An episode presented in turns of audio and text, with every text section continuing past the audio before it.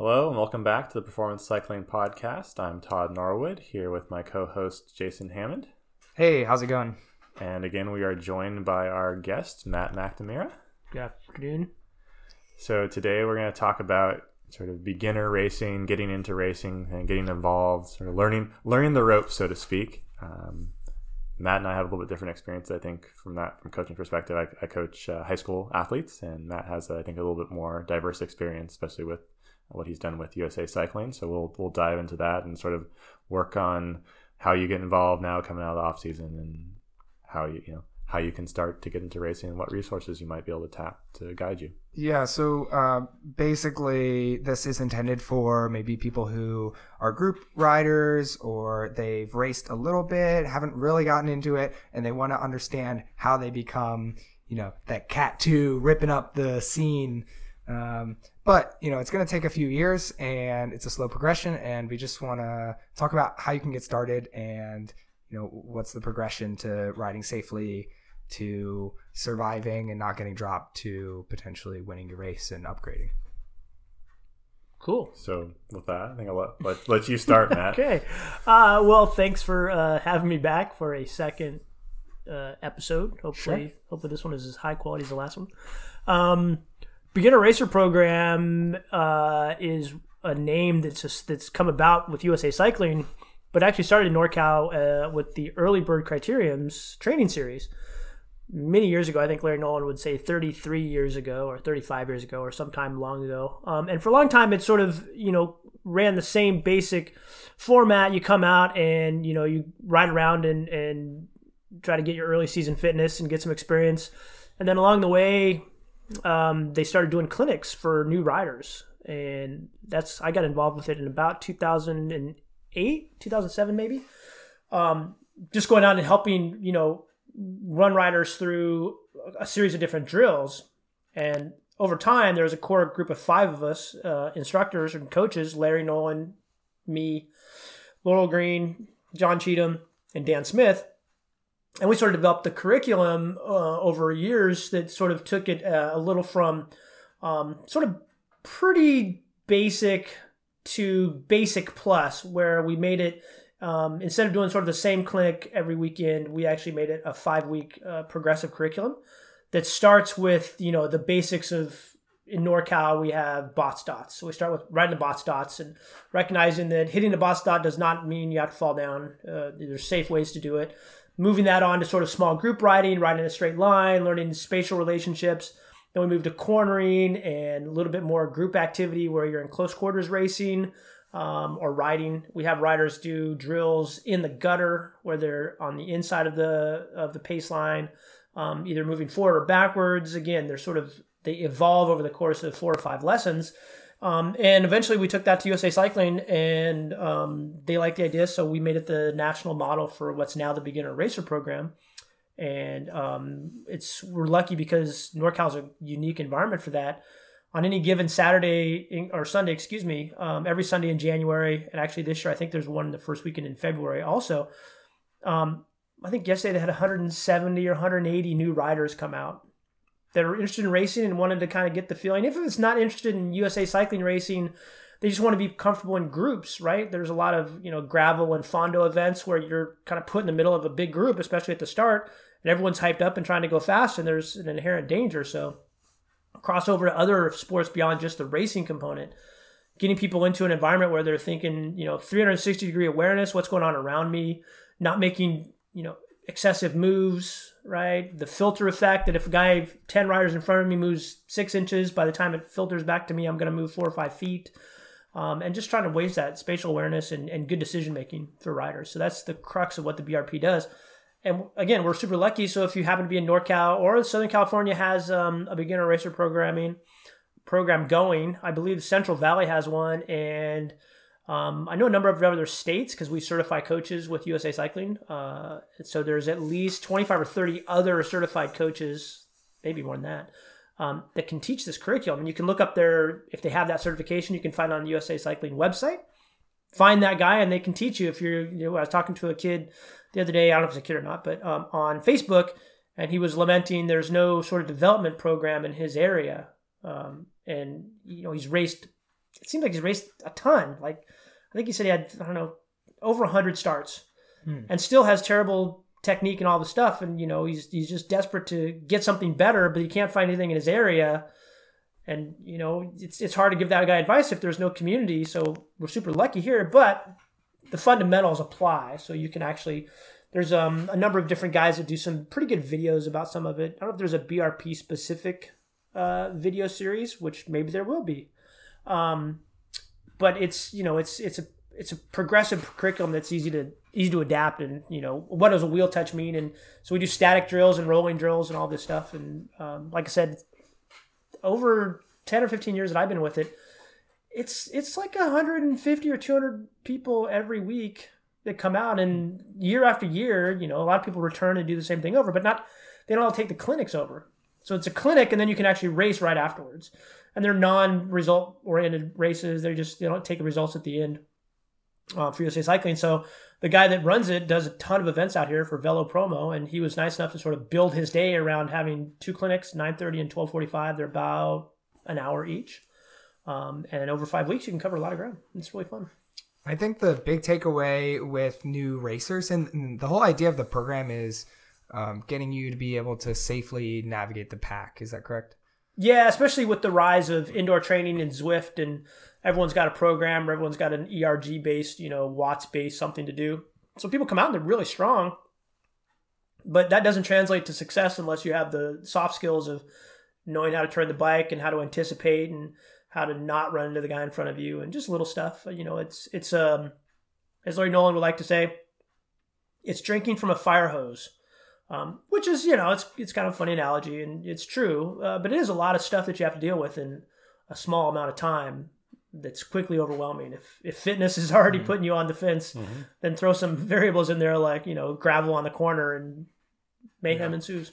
So the um, the idea here is you know, I just got my license. I show up to my first race. There's a Cat 5 uh, mm-hmm. race, and I get blown out of the race, or I crash, or, um, you know, th- the race doesn't go very well for me. And uh, some of these people who have these experiences don't ever show up for another mm. race. Mm and this is a pathway for cyclists to learn and understand better and get connected with the community so they don't disappear. And they don't feel disconnected after one race. Well and that's one of the things where i, I want to hear uh, from todd on the mountain bike high school mountain bike perspective too is you know high school mountain bike does a great job of building that community with the athletes.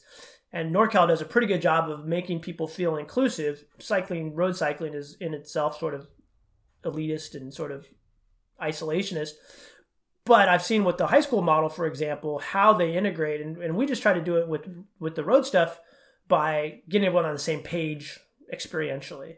But I'd be curious to see what um, what you guys do for community and and keeping that involvement. Yeah, I mean, I think one of the things that's different about high school uh, is like with road cycling, like I say, it's this isolationist thing. You're, it's this individual sport. Like, yes, you can have a team and be part of a team, uh, high school, we sort of have this thing that we borrow from other high school sports. It's like, oh, this is part of a team, right? It's like you're on the swimming team, or you're on the baseball team, you're on the mountain biking team at your high school, or in, in our case, it's a composite team of you know several high schools that have hmm. come together. And so I think there there's just that aspect when you put this word to it that it's like, oh, I'm I'm in high school, like I have friends that are on the football team or basketball team or track team. So there's this social thing that you do right? That's right. part of it. And I think that's very powerful that when you're an adult, maybe you don't have the advantage of. It's just it's just a okay. little bit different, yeah. um, different that, that, we can right. we can take advantage of. But then beyond that, it's very structured. Like okay, well we're we're having practice. Like yes, we don't we do riding, and it is for the purpose of training to some extent. But it's very much we call it practice, right? And we're we're coming out. We set that mindset around. Okay, we're going to practice, and part of practice is we're going to work on these specific skills today. So I think mm-hmm. like you have a five week curriculum for the criteriums, we have a, you know, many months long and we have specific aspects that we'll work on. And I think two of the unique things that we do is to keep the riders engaged is, you know, especially once we get into the race season, we'll always reflect back after the races. So, okay, what, what were your challenges in the race today? And then what things from that should we work on as a team in practice next week? Right. right? Like will we let the riders inform the process of the next week? Like, oh yeah, there were a lot of cor- corners on this course, and I felt like I was braking too much. Okay, great, we're gonna work. That's gonna be integrated into practice this next week. Um, and then the other part that I think is is great, especially for the just development of young people, is we'll take the more experienced riders. Right, if there's a, a guy that's just amazing or gal that's just amazing at cornering, like, hey, you heard your peers were talking about they had trouble cornering. You actually did really well because you corner well you're leading that. You're going to teach these other riders, you know, the the aspects of cornering this week with the coach. Right. Like you're going to co-lead that that aspect of the practice. In some regards, that's for me. That sort of harkens back to sort of the classic club road club model. That's that's unfortunately sort of there's some clubs that hang on. And again, NorCal, we're really lucky. We have you know San Jose and Los Gatos and Mike's Bikes is a big program, and you know that are that are fundamental clubs. Um, where you look at some of the older ones, uh, Alto Velo, Pen Velo, San Jose, Fremont, that are you know mainstays in the community because there's a club behind it. But then the race program is exactly that. It's it's the old experienced guys coming in and trying to help show the the new guys what to do. And so we try to foster that by with the early birds here. We have a lot of mentors that come out and volunteer their time to adhere to the curriculum, but also sort of provide their own take and their own interaction with the riders. Uh, you know, because if there's 50 riders in your group and you have you know two coaches it's not enough. So we bring in a couple mentors and we try to get that pretty close to that one to six ratio mm-hmm. so that there's time for everyone to have personal interaction and get that that positive feedback loop. So you don't go to the race get your butt kicked no one said hi to you and you got a flat tire you know and you're like oh, i'm gonna do that. That's no fun. So we try to build that community. I think you brought up mountain biking as a high school sport it's sort of built in for that, but but I think the club environment can hopefully reemerge mm-hmm. within that realm um, because I I see, you know, like, like right now there's a big disparity between a lot of good junior programs in the U.S. Big gap to the U23s and to get the that next tier of guys. Unless you're in the top 10 or 15 that get to go to national team events in Europe and race the world World Cups, um, you know, you're sort of hoping for someplace to land. So, you know, we'd like to see some of the clubs be able to step up and do composites or you know clubs step up and help keep a race like Cat's Hill running just by getting the clubs involved and getting people involved in in maintaining that um, that history that shared history that NorCal has um, those are the things we hope to carry on and I, again I think mountain biking is such a natural crossover point that it's frustrating that NICA and USA Cycling can't seem to come on any sort of agreeable terms the the end product is the same. You want to put people on bikes and have them have fun. So I wish they could bridge that gap. For whatever reason, someone's not flexible. I don't know who. So say there's someone who, you know, they do group rides maybe or maybe they don't and they're interested in bike racing. Um, how do they say they're not in NorCal? They don't have access to early birds. What's the best uh, course of action to to get into the community and um, survive their first Cat Five race and uh, make it into the Cat Fours, Cat Threes? Is moving to Belgium an option? Uh, well, I don't think they have Cat Fives. They have a different. Uh, it's all right. You can system. still, yeah, start somewhere. Um, what's a good idea? Um, I think I, I go back to the the foundation of most communities have some kind of a ride or some kind of a group somewhere, whether it's through a local shop or through a meetup or word of mouth. You know, every place I've been in the U.S., there's some group ride that gets together and you know bike racers are inherently into sort of trying to beat themselves and each other up so they end up together. I would say talk to the shop and, and find what the local scene is. You know check strava uh, everyone's in strava now. See what the most popular roads in your area are on the heat map and you know go ride those roads if you're looking for somebody or ride those trails if it's off-road. Um, you know get into racing itself. It can be intimidating because you have to get a license but you can do a one day license and try bike racing out for I think it's ten or fifteen dollars for a one day license. It would apply to your annual license if you turn around and got an annual license. I think mm-hmm. um, it's a great chance to come out. But again, it's there's an intimidation factor where if a new racer comes to a race and they have no experience, um, it's a great idea for them to sort of sit at the back of the field and just watch and, and try to learn what happens rather than feeling like you know, I'm here to race and I'm going to show everyone how fast I am and I'm going to go right to the front. And, you know, if you've never been there and have no idea, you're going to find yourself A, getting tired really fast, and B, possibly making mistakes that cause accidents. So observe, talk to other people, you know, get to know. It's, it's insular in that, you know, there's a sort of elitist, but everyone's also pretty friendly and outgoing as far as helping any rider figure where to go for signups or how to pin their number on. Yeah, I think that the bike shop, that, that community aspect, right, is just a, such a huge resource. I mean, I know when I moved down for uh, graduate school to LA, I had no idea where to find people, and like that's so like found a bike shop. I'm like, so tell me where the tell me where the rides are. Right, like people ride on weekends, people ride during the week. Right. When does that happen? And it's just a, such a great resource, right? Because I got a list. Like I walked out of the bike shop with like, oh yeah, there's a fast ride this day. There's a you know there's a casual long ride this day. Like here's where you go. Here's what time. Here's where you meet them. Uh, so I think you know, using that as a, a, resource and getting to know folks, I guarantee you they they know where it's happening and they know the people. And there, yeah, there's a niche for like if you want to be a casual rider, you may end up in you know something more like Western Wheelers or more of a, a casual club ride.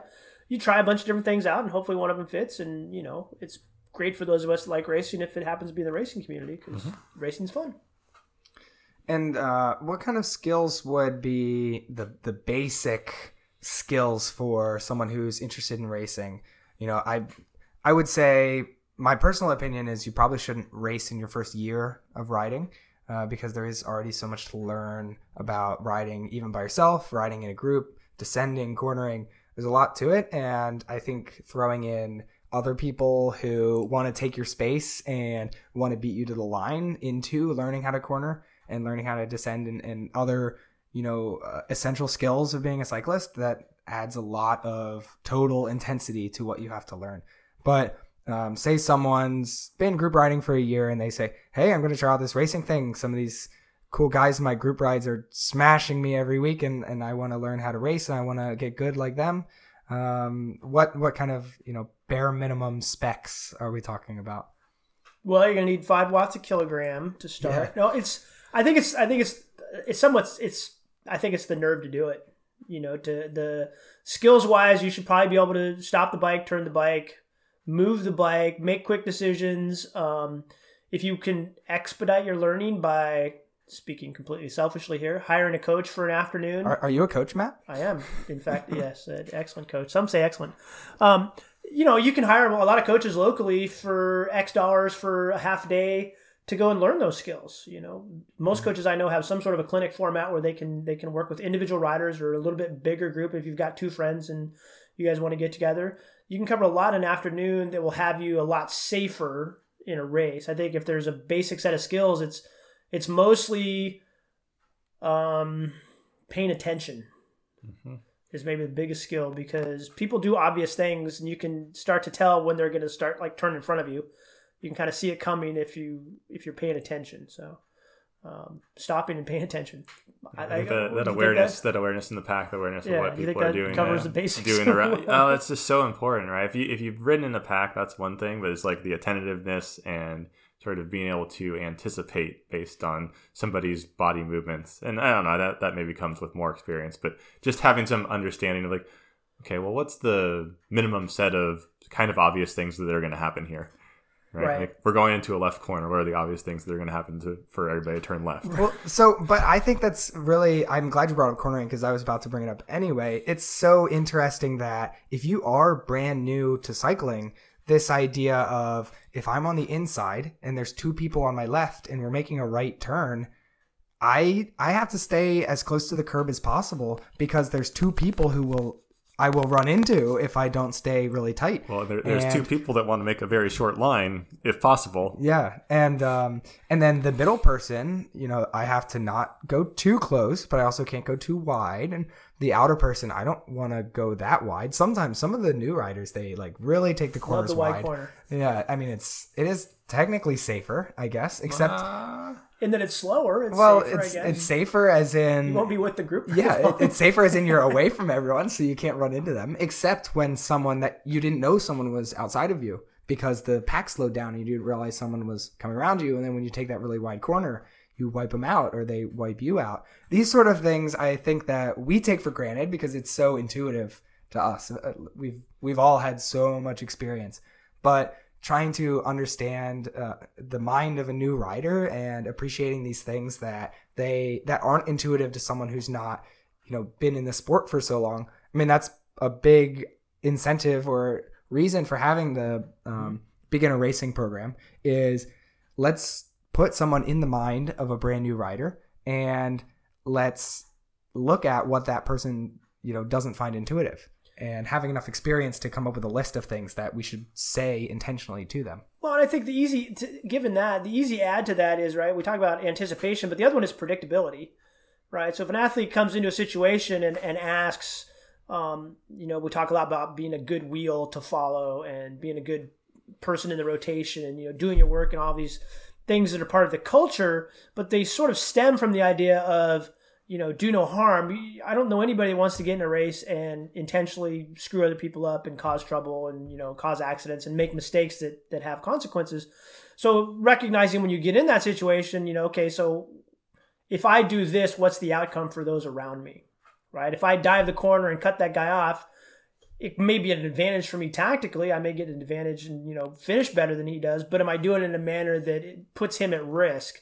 And that's sort of the you know the gentlemanly side for an old school term, gentlemanly side of racing that again comes with sort of being around people that have done it, but also comes from an, a self awareness that says I both have to be anticipatory and I have to be a good, um, uh, predictable riding partner, right? So those two, to me, those mesh really well. Mm-hmm. So good, good transition, good segue, Jason. Now, I don't know. This is my perspective coming from like primarily mountain bike racing at first and then getting into crits. And the, the observation I always have as a mountain biker, you got a little feedback from where your rear wheel is because it's bouncing around, mm. you're hitting rocks and roots. And I always felt that uh, going to crits, that riders didn't know where their bike ended. Right. right and so when you're going through a corner, it's like, well, you know that, you know, it's like goes with this predictability thing. It's like, you know that your your bike is not ended yet, right? And you're like riding it, and there's people around you, um, and so like like yes, like I'm watching you, and I'm next to you, and I'm aware of this, but you're you're riding, paying attention to the front, your front wheel and the person in front of you, and not cognizant like there's a back end of your bike and a rear wheel there. That's a great like one. just being aware like of your your space and how much space you take up three dimensionally. Yeah, yeah, that's a great one. Yeah, I think with the predictability stuff, it's uh, it's both being predictable, as in um, not moving side to side a lot, but also not uh, attacking really hard, except you're in the middle of the field. So you know, uh, you you see some riders who are newer, and you know, there's a little bit of space. And they want to move up and they sprint into that space, but then they have to slam on the brakes to not, you know, slam into the rider in front of them. And then the slamming on the brakes then opens a gap. And and so you're moving really erratically and you're making a lot of total movement. And uh, as you get better at riding you you know you gently coast into that space or everything's very smooth. And if you look at top level races it's it's so fluid and flowing. And you look at the the lower races and it's very choppy it's erratic, and yeah. erratic. And that's the predictability stuff is um, at you as a rider you have a responsibility to do things that other people expect you to do because that's how they can predict what you're going to do mm-hmm. and they can react correctly and not crash into you. And um, this is the sort of the the big idea. I mean we talked about crashes in the last episode a bit and some of the crashes are I, ha- I was holding my handlebars and then i wasn't holding my handlebars.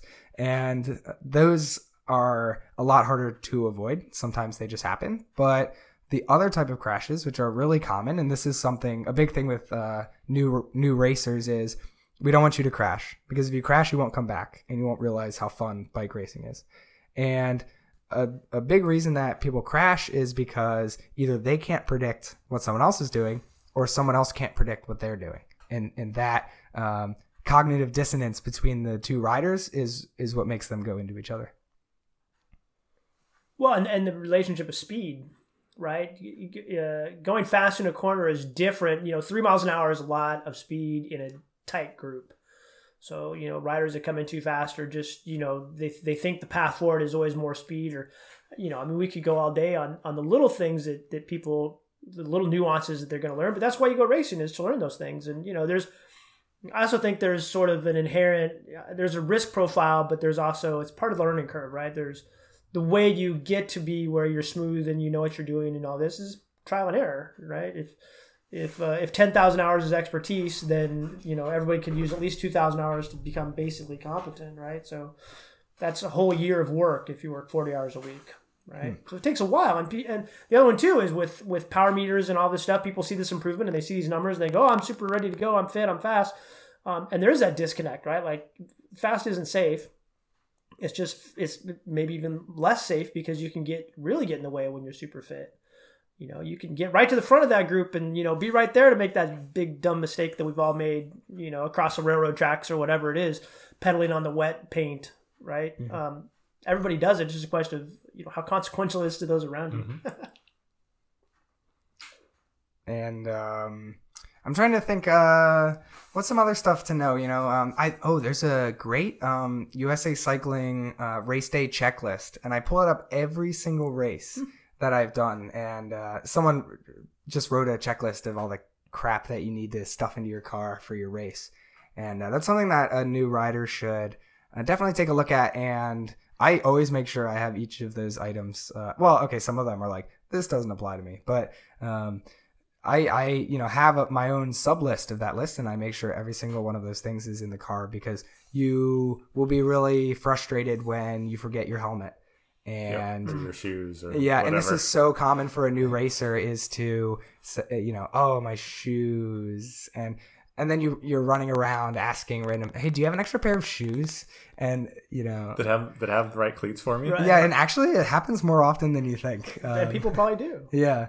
And you know, even sometimes like stage races, I'll bring a second pair of shoes uh, because uh, Never know. yeah, you never know, especially if you if you drove four or five hours for four races. Um, you don't want something to go wrong in the first race. But Well, like, another like for like you know, smart things to do. Give yourself enough time to warm up. Yeah. Like so many riders get popped out of their first race because they didn't warm up enough. They weren't expecting the intensity. The first race I ever did, and one of the first races I ever did, the first road race I ever did, was a stage race, uh, and it was in Colorado Springs. And at the time, there was so we have Lux now, which is like you know the junior team that kills everyone. Well, at the time, there was 7-Eleven had a junior team and had all the super hot rods, and they were coming to town.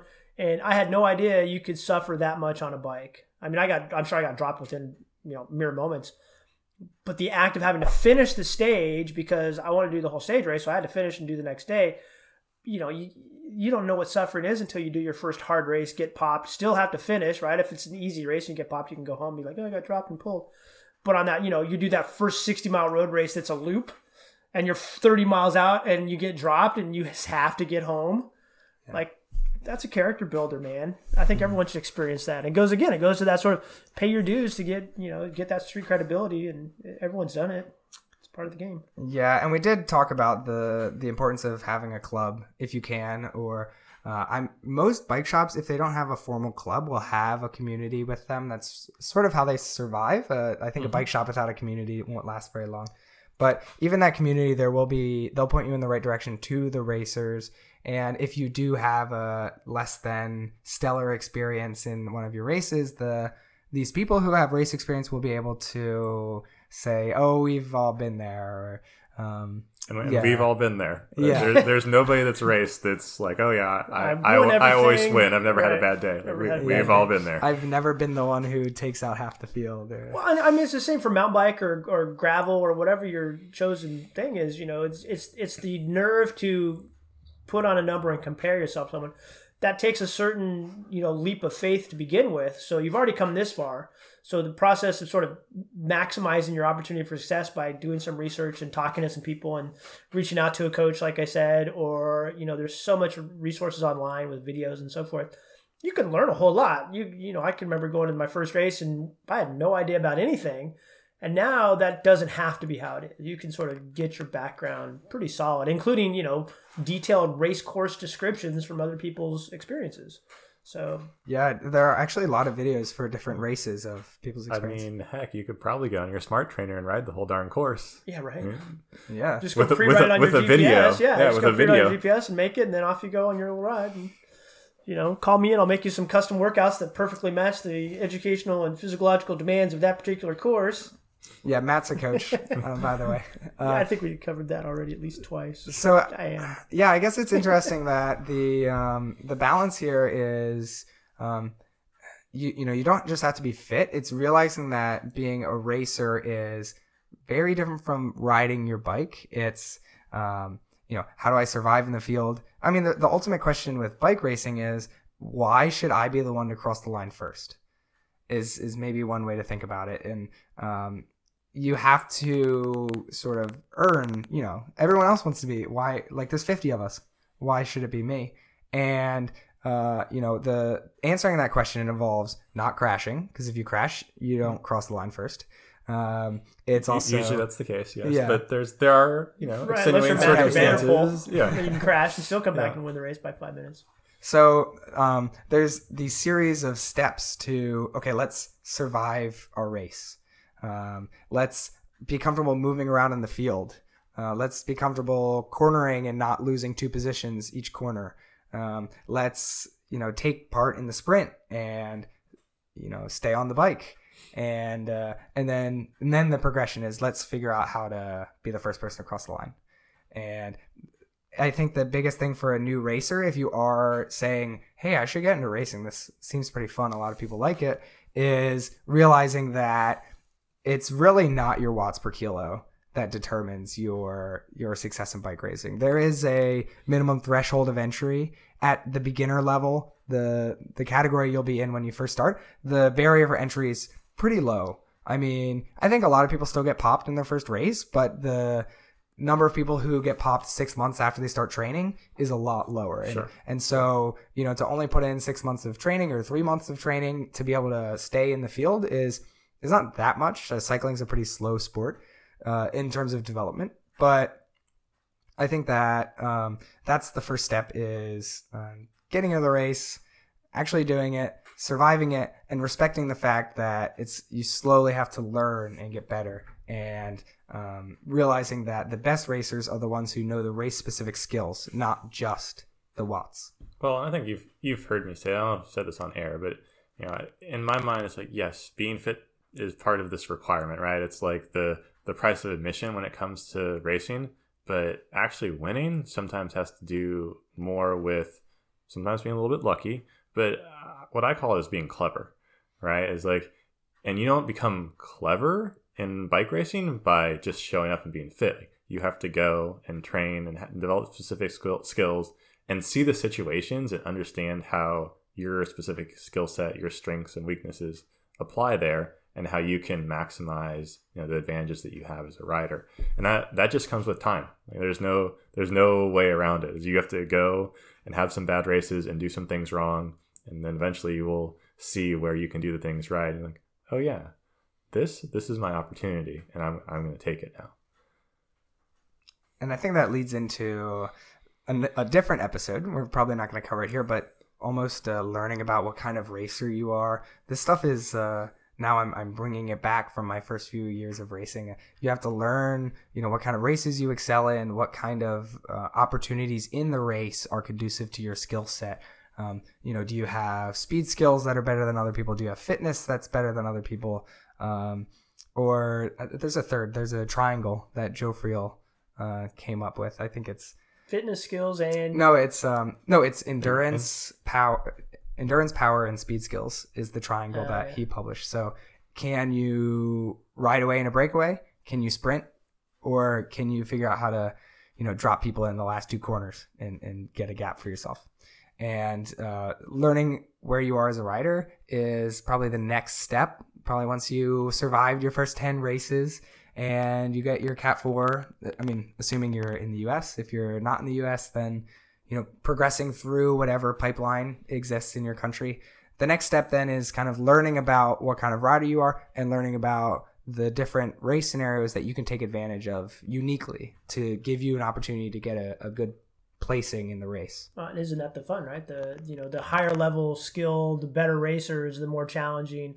That uh, you know that movement up the up the pipeline is is highly motivating for most people, right? I, I don't want to be a five, I want to be a four, I want to be a three, want to be a two because you know bike racers tend to be pretty self motivated and self interested. Uh, so it's it's a great sport if you sort of like the challenge of figuring things out. And I think most people would agree that you know initially those results are the driver, racing's the driver, but eventually it sort of molds to where the, the process of getting there is where the most learning comes from, right? You can race 50 times, but the training to race 50 times gives you all that life experience that gives you the heads up to say, in my 50th race, I can do this and win this, and you've done that analysis.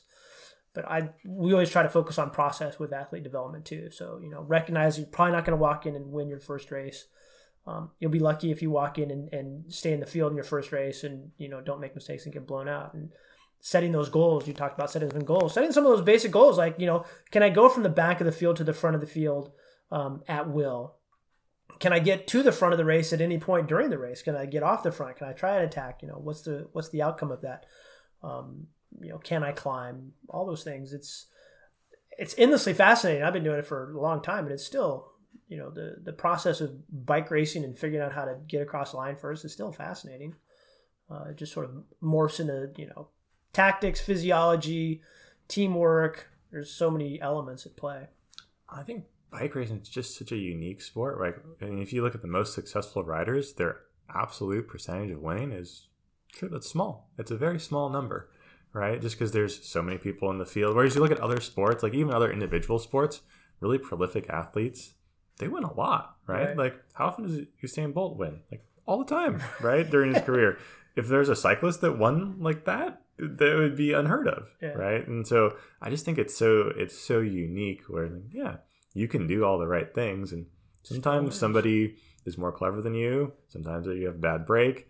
Uh, there's just a lot of things out there that you know you can you can learn from on any given day and any given opportunity to to ride your bike or race. And it's cool stuff to play with too. Yeah, and I guess that's important as well to for new riders. I mean, if the the example I was given was soccer, you know, tech like fifty percent win rate if if you play someone who's just as good as you. Uh, in cycling, especially the lower categories tend to have a lot of riders as well. you know what, uh, one in fifty, Right, like two percent at baseline. yeah, two percent chance of winning, and realizing that you have to set a different goal, maybe, and hey, a top five. Now you're up to ten percent chance if if everyone's as good as you, and being able to frame the day differently. And hey, I stayed in the field. Hey, I didn't crash. I I felt like I was safe. I felt like I had control of my bike and I had command over what I was doing. I felt like the race was slower this time because you know when you first start, the race seems so fast and everyone's moving and um, you have to keep track of these three different people who are all you know trying to take your space. And you know this time it felt slower and I felt like more manageable. Um, all these different ways of defining the race are really important in this sport because it's not you know one of these sports where you know even tennis is like also a 50% you know sport. It's it's okay well i won you know uh, you know clap your hands together go home. In cycling it's um, how do i scrape value or or you know it's it's harder to define what success on the day was Yeah, I think there's just a lot of small victories, right, that you you have to look for. And like you said, oh yeah, the race felt easier. I did this thing. I I, I had this specific goal that I was training or practiced with, right, and I, I executed this this task during the race. And taking those small victories, and over time, those actually build up to hopefully you stand on the top, the top step. I Yeah. brought my shoes. Yeah, so sometimes it's really the little things. yeah i this is the fifth race in a row i brought everything i needed That's a win. Yeah, and I- think the big thing here is it it takes forever to be good at at bike racing, and there will always be someone faster than you, and you you'll always have a harder race. I mean, unless you're Chris Froome. Hey, if Chris Froome, if you're listening to this podcast, uh, you know, Welcome. yeah, s- send us an email. But um, y- you know, most of us are not, and you'll always have the opportunity to find a harder field, and you'll always have the opportunity to to hone your skills and hone what makes you a unique rider in harder fields and, and more competitive groups. And what's fun about bike racing is this slow progression in the right direction to harder groups and to getting closer to the podium to eventually getting on the podium. This is the we did an episode on the long long term athlete development process. Two episodes, in fact. Yeah, uh, we split it in two because it's so long. And um, yeah, it's. I mean, I remember seven or eight years until it's time to win to win. Like you, you race to win, and so realizing for new racers that's something that they really don't like. They come in and, and they think they're fit, they think they're flying, and they want to be the one that stands on the top. Why why shouldn't I be the one to win? And well, this guy is a Cat Four. He's been racing for three years now, and um, you've been racing for three months, and uh, you know he has you know a few more experiences than you. So defining yourself in bike racing correctly and not getting dis- discouraged when the progress is slow. This is how you slowly get better at the sport. And, you know, before you know it, you turn around and, and you're fast and you, you're really competent and you get to race in the big fields with the other fast riders. And, um, I think that, like, of course, I think everyone in this room really enjoys bike racing. So it's important to slowly progress and not give up and uh, of course we want to encourage more bike racers. So well, and look for that moment within the race, right? It's it's there's always there's hopefully at, at least one point in the race where it's kind of clicking and you're feeling good, and maybe you you know you you pulled off that trick or you got to the end of the race, you didn't get dropped or whatever. There's there's always a takeaway and there's always some a motivator, but it's also that epiphany moment where you're like, you know, in mountain biking, it's when you um, save yourself from a really large crash. You're like, oh, I say I totally saved myself and I didn't die. Right. The same thing in bike racing when you know you do something right and you're like, holy cow, that actually last time I messed that up. So you know there's tons of rewards through the process and uh, yeah, process, process, right?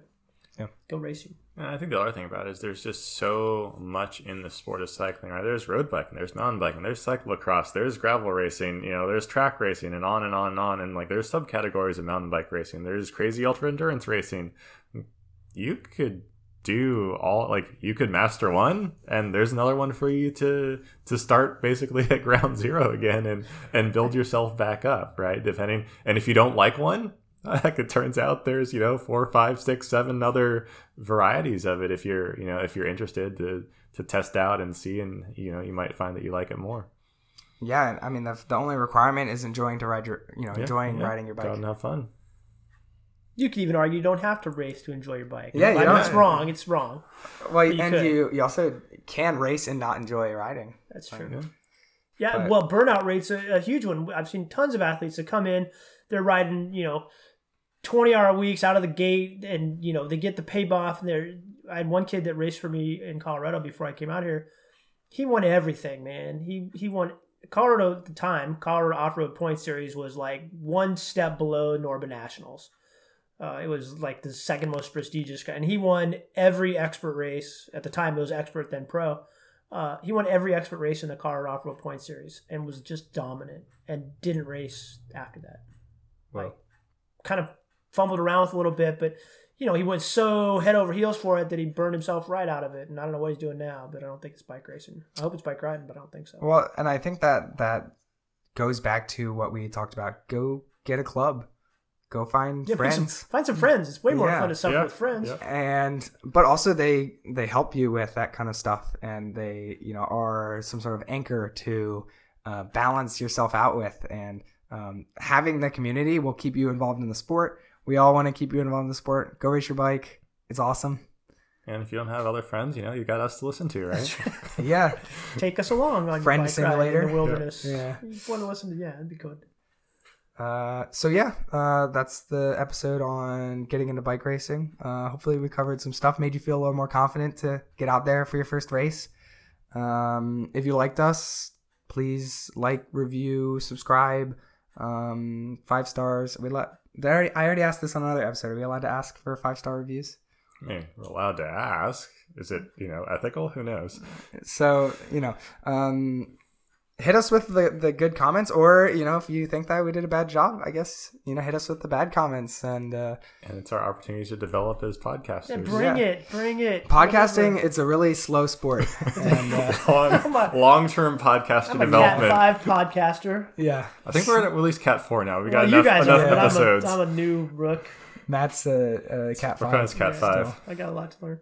So uh, yeah todd if you have anything else Well, of course, thanks Matt for Yeah, for thanks. coming This and, a lot of and chatting with us a little bit. Uh, we enjoyed your insights, and hopefully, you know, everybody else did too. Hopefully, you know, we raised Yeah, our game by, doesn't go up by, a lot. by having you here. yeah Yeah. that, that one guest they had on was, She was uh, terrible. You guys are way cooler because you've had me now. Uh, but yeah, no, thanks thanks for listening as always, and until next time, keep the rubber side down.